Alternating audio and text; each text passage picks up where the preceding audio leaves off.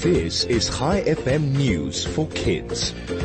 I'm Lara and here is your news. Today is Monday, the 1st of August, 2022. A 170 carat pink diamond has been discovered in Angola in southern Africa.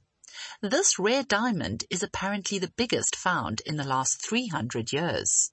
The gem has been named Lulo Rose after the mine where it was discovered. Similar diamonds have been bought for tens of millions of dollars in the past. The pink star sold at an auction in Hong Kong for $71.2 million. Meanwhile, dinosaur footprints from over 100 million years ago were accidentally discovered by a customer eating in the courtyard of a restaurant in China. According to people who study fossils, the footprints belong to two dinosaurs that roamed the Sichuan province. The researchers said the footprints belonged to the sauropods, who are known for their long necks and tails.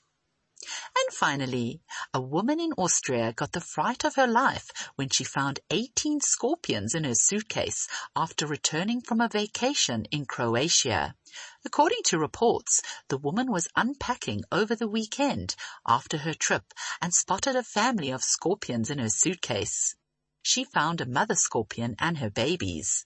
She then contacted an animal rescue organization and they came to the rescue. Before we end off today, I have a joke for you. Why are spiders so smart? They can find everything on the web. Thanks for listening. I'll be back with you again tomorrow morning with more news for kids. This is Lara, over and out.